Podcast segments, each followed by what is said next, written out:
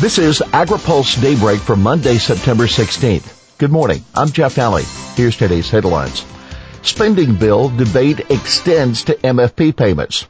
HUD veteran gets nod for top job at rural development and China pushes local governments, banks to support pork production.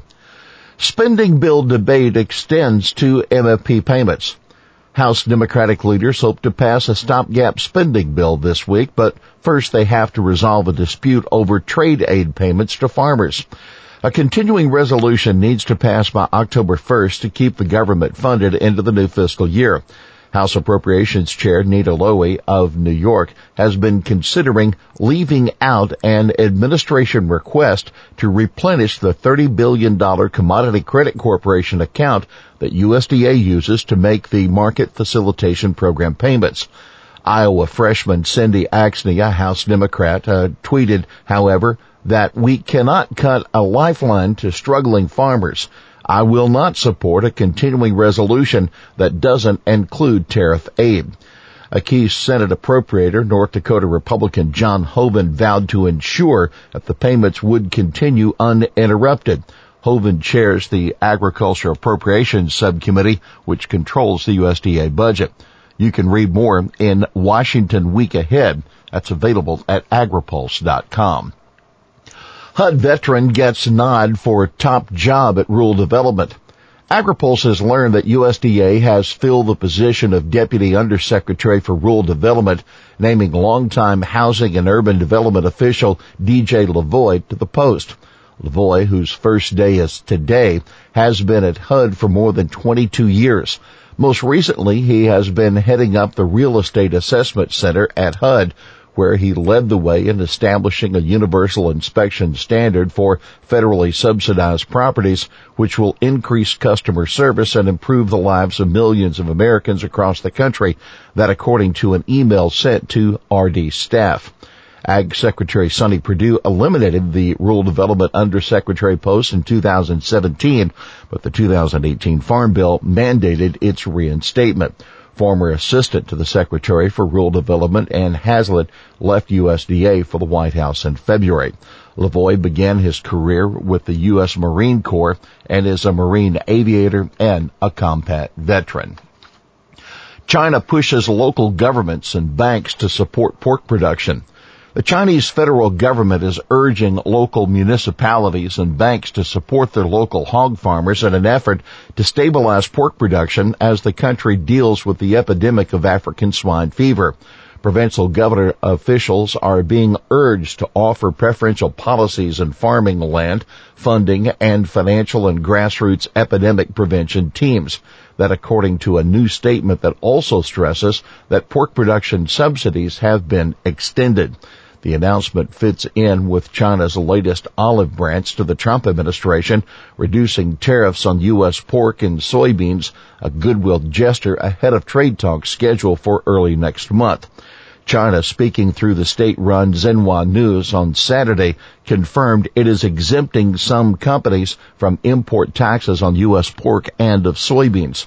Xinhua declared that China, quote, will support domestic companies in purchasing a certain amount of U.S. farm commodities. Now take note, the new Chinese soybean purchases have already begun. USDA announced Friday an export sale of 204,000 metric tons of U.S. soy for delivery to China in the 2019-20 marketing year. The U.S. Soybean Export Council CEO Jim Sutter told AgriPulse he expects more of those daily export sales announcement for China in the days to come. Swine fever threatens Philippine pork industry. 70% of the Philippine swine samples tested by the World Animal Health referenced laboratory in the United Kingdom were positive for African swine fever, confirming the country's $5 billion industry is under severe threat from the disease. That's according to a new report from the USDA's Foreign Agriculture Service, which also reported that tests to determine strain and virulence of the virus spreading through the country have not been completed.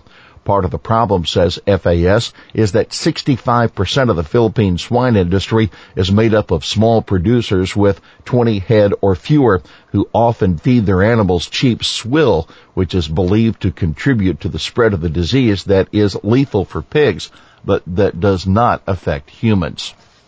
FDA finds most foods don't violate limits on pesticide residues. The vast majority of foods tested for pesticide residues were found to be well within federally prescribed limits, the Food and Drug Administration said in its latest pesticide monitoring report, which includes data for fiscal year 2017. FDA found that 96.2% of domestic and 89.6% of imported human foods complied with federal standards. No pesticide chemical residues were found in 52.5% of the domestic and 50% of the imported samples analyzed. FDA finished the second year of a special assignment focusing on herbicides, testing 879 samples of corn, soy, milk, and eggs for glyphosate and glufosinate, and more than a thousand samples of selected grains and root crops for acid herbicides over the two-year period. Residues of glyphosate or glufosinate were not found in any egg or milk samples, while glyphosate and or glufosinate residues were found in about 60% of the corn and the soy grain samples. None, however, exceeded established tolerances. FDA flagged 22 imported commodities that may warrant special attention because of high number of violations. They include celery with violations found on 38.5% of samples, carrots with a 21.4% violation rate, and raisins with 29.4% violation rate. The violation rate for imported foods was at 10.4%, well above the 3.8% rate for domestic foods. Gene drives okay to control non-native species, according to the public. The public is more apt to support gene drive technology if it's limited in scope and aimed at non-native insects, according to new research from North Carolina State. Gene drives are genetic modification techniques that can be used to drive a genetic trait or characteristic through a given insect pest population to help commercial crop production by squelching harmful pest effects. That according to the university in a news release. Zach Brown, assistant professor of agriculture and resource economics at NC State, said a survey of more than a thousand American adults showed that over half of them supported controlled gene drive systems targeting non-native species. Here's today's He Said It. I come from the number one agriculture community in the United States, and I can tell you that our farmers are supportive of the president getting a good trade deal with China. American farmers have his back, and more importantly, he has theirs. That House GOP leader, Kevin McCarthy of California.